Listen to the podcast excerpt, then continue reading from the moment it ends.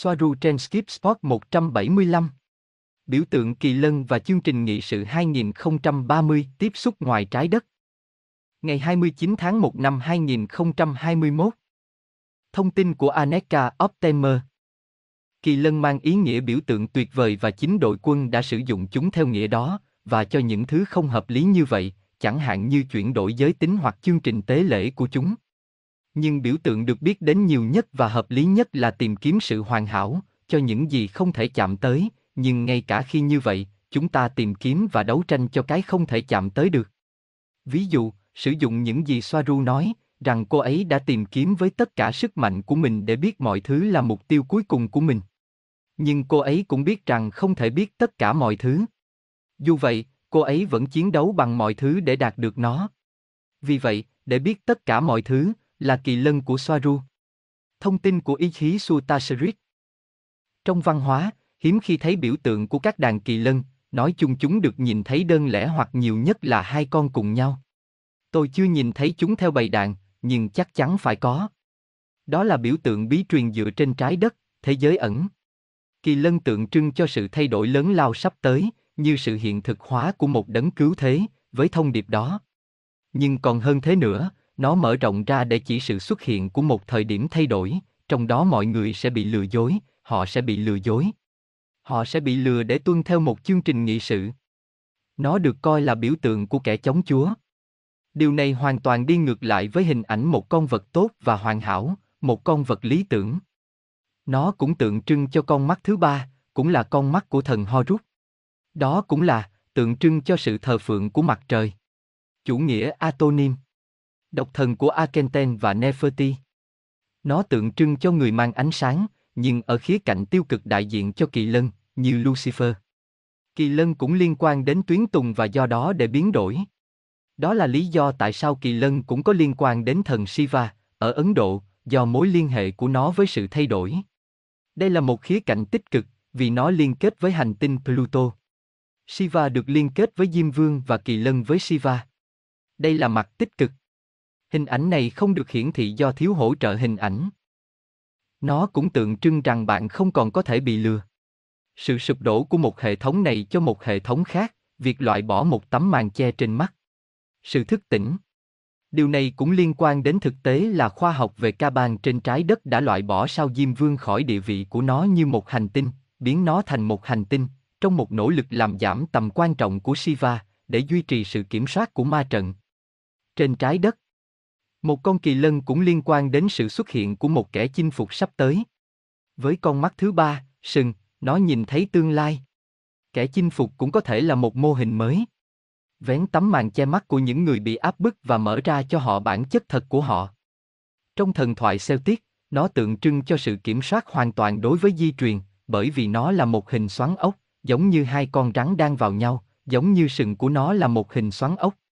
Nhưng nó là biểu tượng của dương vật hoặc dương vật cương cứng, mang lại hoặc áp đặt di truyền của nó. Hình ảnh này không được hiển thị do thiếu hỗ trợ hình ảnh. Mặt tích cực và tiêu cực, hai mặt của cùng một đồng xu. Kỳ lân cũng vậy. Hiện nay trong xã hội trái đất, kỳ lân rất hợp thời, chúng ta có thể nhìn thấy nó trong tất cả các loại đồ vật, áo thun, cốc, đồ trang trí, vòng cổ và nhiều thứ khác. Thật kỳ lạ, nó thường đi kèm với một cầu vòng. Hình ảnh này không được hiển thị do thiếu hỗ trợ hình ảnh.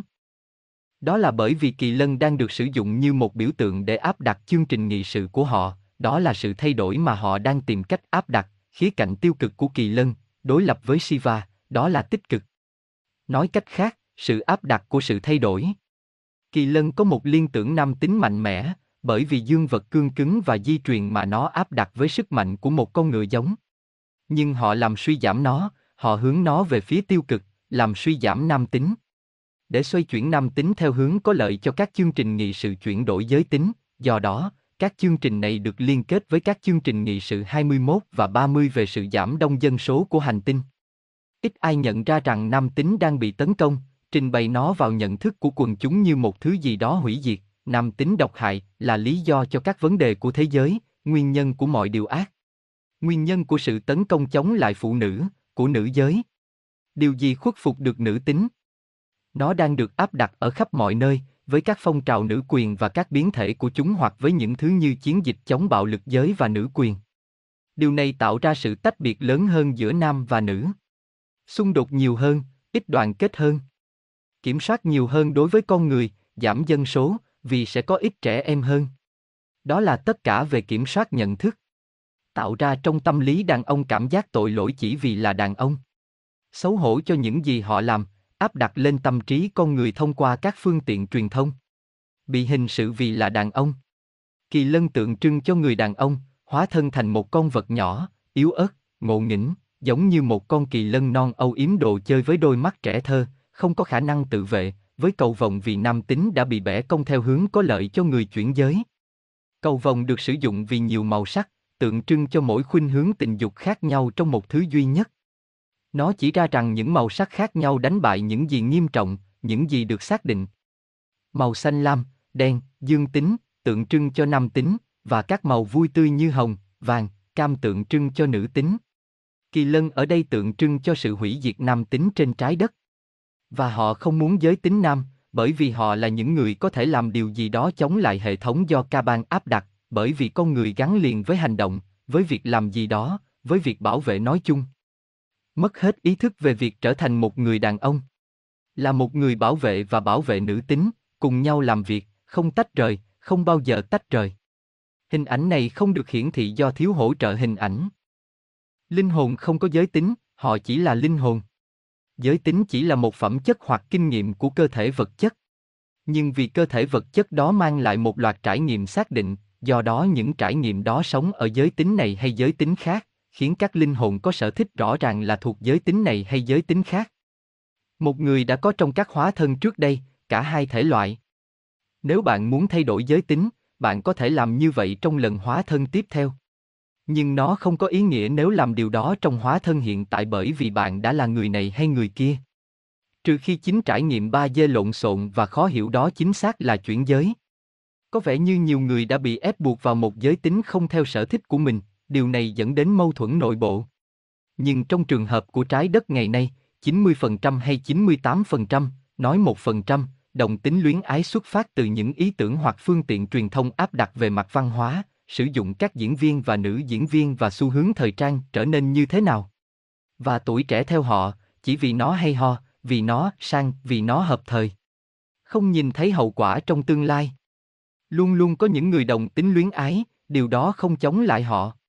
Đó là chống lại những người đang sử dụng nó như một vũ khí chống lại con người, để tiêu diệt tuổi trẻ và cùng với nó là tương lai của nhân loại. Nó không phải là một vấn đề của kỳ thị đồng tính. Đối với tôi, đó là một phần của chương trình nghị sự, vì vậy chương trình nghị sự này không thể bị tấn công, bởi vì những người đồng tính sẽ tham gia để bảo vệ quyền lợi của họ. Đó là lý do tại sao tôi nhấn mạnh rằng họ sử dụng chúng như một vũ khí. Mỗi người nói riêng đều đáng được tôn trọng, không chống lại bất cứ ai. Đó là chống lại việc sử dụng nó như một vũ khí, như họ làm với vô số thứ khác. Và mặt khác, có chương trình nghị sự về nữ quyền. Mặc dù có những khía cạnh tích cực đối với nữ quyền và không có nghi ngờ gì về điều đó, một lần nữa, vấn đề là khi nó được đưa ra xa hơn với các mục tiêu khác, che đậy và sử dụng quyền chân chính của phụ nữ như một lá chắn chống lại việc tấn công một chương trình nghị sự như vậy. Đó là sự ngăn cách giữa hai giới, luôn ngăn cách, chia rẽ để giành giật. Nó tạo ra xung đột của tất cả các loại, cũng như xung đột về danh tính. Ví dụ, chúng ta thấy mong muốn coi nam và nữ bình đẳng trong mọi thứ, khi điều này không thể xảy ra. Chúng không bằng nhau, nhưng điều này không có nghĩa là cái này vượt trội hơn cái kia, mà là chúng bổ sung cho nhau.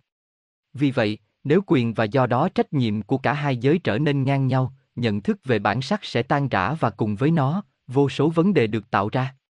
Nhưng không chỉ vậy, nó còn tạo ra sự bóc lột xã hội và con người nhiều hơn, bởi vì trong xã hội hiện nay, người đàn ông bình thường không còn có thể duy trì gia đình một mình, tạo ra nhu cầu cho cả nam và nữ ra ngoài làm việc.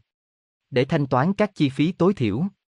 Điều này tạo ra sự phá hủy đơn vị gia đình và cùng với nó, sự hủy diệt các cộng đồng, bởi vì gia đình là cơ sở của xã hội.